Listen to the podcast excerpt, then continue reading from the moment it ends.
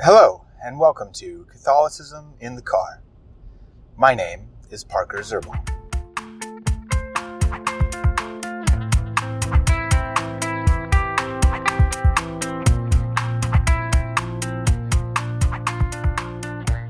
Alrighty, good morning, everyone. Um, so it is raining out today, as I'm hoping that that the rain won't get so hard that it's going to be difficult for you to hear me. I'm, I'm hoping that won't won't happen. Because today we are discussing quite a controversial topic, at least in the United States, and it is one of our social issues episodes, and this one is on gun control. Guns blazing! Oh yeah. So, all right. What are some principles that we can use regarding this issue? Um, and I was actually talking with some friends about this issue uh, a number of weeks ago because I really, I really am, am kind of stumped a lot of times by this issue on like, on like what is the correct way to go about this? Um, because I mean, here's here's the principles. People have a right to defend themselves, and there there is a, a real right where like in order to defend yourself against somebody with a gun, you need a gun or something you know greater than a gun, like a cannon. um, you know, like uh, and don't get me wrong, I don't think anybody's advocating that civilians should be able to have artillery uh, artillery weapons, but um, but but that's like the that's like one of these principles here is is for the sake of self defense, one should have a an adequate means to defend oneself, and and especially in a in a world where you know for the last 500 years or so, guns have been the primary mode of of weaponry. It's it only makes sense that civilians should be allowed to have some sort some sort of of of weaponry in the form of guns. Now, but what's kind of the flip side principle to this? Well, the flip side would be that nobody who would be untrustworthy in handling a firearm would be allowed to have one. So, you know, I would see no, no, one with a with a severe mental illness would be allowed to have a firearm. No one who has had any sort of past history of violence should be allowed to have a firearm. You know, things of that nature. So, you know, you have to look at the individual. You have to screen them somehow. Um, in order for you to know does this person will this person use a firearm in a safe way for either the the um, the uses of self defense or procuring food for their family and that's that's the third thing is is guns being used for hunting for farming you know be, because a lot of a lot of farming you know if you if you have pigs usually the most humane way to kill them is by shooting them in the head. Um, you know, rather than doing some other form of killing, like slitting their throats and letting the blood dry out, like people will often do with chickens. Pigs, being you know higher order animals, it would be a little cruel to slit their throats and let the blood dry out, unless that was the only option you had, right? So, so guns are guns can be quite useful. Uh, for hunting, for farming, things of that nature. And, and, you know, not just for killing livestock for eating them, but also defending your livestock so that predators cannot get to them. Let's see. So, yeah, well, funny enough, I'm, I'm just thinking here, uh, this reminded me of a number of years ago, there was a little bit of a scare in Indiana. I think this was 2016 or 2017.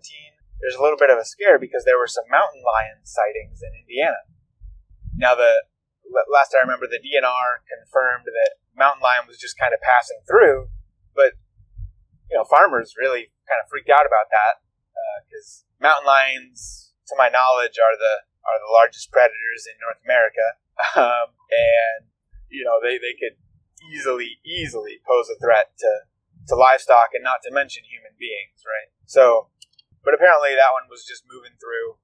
We've also had some I believe in the past we've had some wolves moving through, but like you know, back in the prairie days, back in the settling days, mountain lions, wolves, they were, they were, you know, they, they existed in Indiana. So so did bison. You know, Indiana has a has in their state seal. There's a a bison hopping over a log.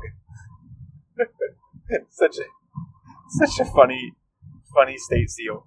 Anyway, so yeah, we used to have bison, and now they pretty they only exist on farms. You know, in Indiana, there, there's no wild roaming bison anymore. But that's all besides the point. Uh, you know, the, the principles on gun control would be, I think those three give a pretty good foundation of, you know, self defense. and then also, you know, you need to make sure that somehow people who are unfit to be owning a firearm do not acquire them, right? And then, you know, you also, they're also necessary for things like hunting, livestock, you know, food, food procuration for human beings. anyway, the this is such a hotly debated issue in the United States today for for the main reason of you know pe- people like their guns. It's the, the, Second Amendment to the Constitution. Um, you know that, that's a that's a real thing. Um, and yet, people over the last twenty years or so, pretty much since the Columbine shooting uh, in the '90s, have really been been worried about the issue of mass shooting. And this is not something to be taken lightly. This this really is an important topic that needs to be discussed within a society. Um, but I guess what I'm trying to convey here is that this issue it's a slippery one. It's not black and white, as we've said. You know, a lot of these issues are not black and white. They're grayscale. Um, and this one in particular, I, I don't I don't think the issue of gun control would be a problem. I don't think it would be an issue if we weren't having these sorts of mass shootings in the United States. And so, you know, the question is, you know, what what's the root of the problem? Is it that is it that that people are acquiring guns who shouldn't own them? I think that's I think that's pretty pretty fair. Uh, and, and you know, there is there is only so much you can do with screening and things like that. But is the solution to take away all guns? I don't think anybody's I don't think anybody's arguing that that we should take away all guns. Um, I believe most people would still agree that we would need them for hunting and farming and I don't know. Maybe some people would say we don't need them for self-defense because we have the police, which is kind of funny because there was, you know, a whole movement in 2020 to defund the police, um, and even you know some people saying get rid of the police, right? It's just ironic, but I, I again, like, I, I don't really have much of a stake in this issue yet. I, I haven't been able to really pin down where I would want to stand on this. But I, I, see value in all of those principles. I see value in the, the need um, and the usefulness of guns for, for the average citizen.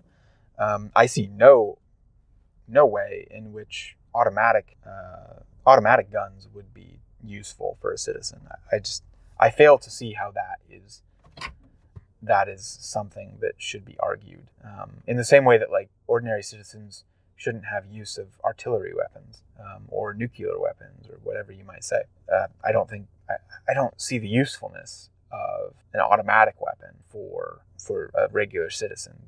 Um, the only use really for it is warfare. Um, or if you are in Australia when you have emu problems. If you've ever heard this story, Australia had had problems with an overpopulation of emus, and I think it was like whoever was their prime minister or head of their government at the time said like, "Hey, we're gonna we're gonna um, deploy the military to just mow down these emus because they're they're so overpopulated and they're eating all the crops and like and like the emus would like evade the military and they like didn't kill very many. Um, I forget what ended up happening, how they ended up solving the problem, but there's a great video on YouTube by um, oh, what's the guy's name? It's not the infographics show, but it's it's another one like that where they do cartoon sort of stuff. Anyway, it was funny. I was thinking about that. That would be the only other use for for automatic weapons, but uh, they would be in use for, you know, even in that instance, they were only used by the military in Australia. So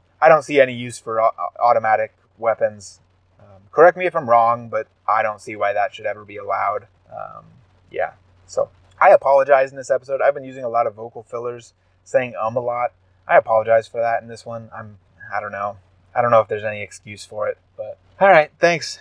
That was our topic on guns. We'll see how how that one's received. Such a controversial issue. All right, thanks. Oh, uh, real quick, real quick, please feel free to uh, subscribe to any of my podcasts on any of the podcast players. Find me on YouTube. Please subscribe. Like me on Facebook, like the Catholicism Car channel on Facebook, Twitter, Instagram. We're all there. Catholicism Car. Find, and then I also have a Patreon account if you wish to support what I do at this, at this podcast and this YouTube channel. And you can also support us on Anchor.fm. There's a support button there you click on. I also have links to all this on my website's support page at www.catholicisminthecar.com.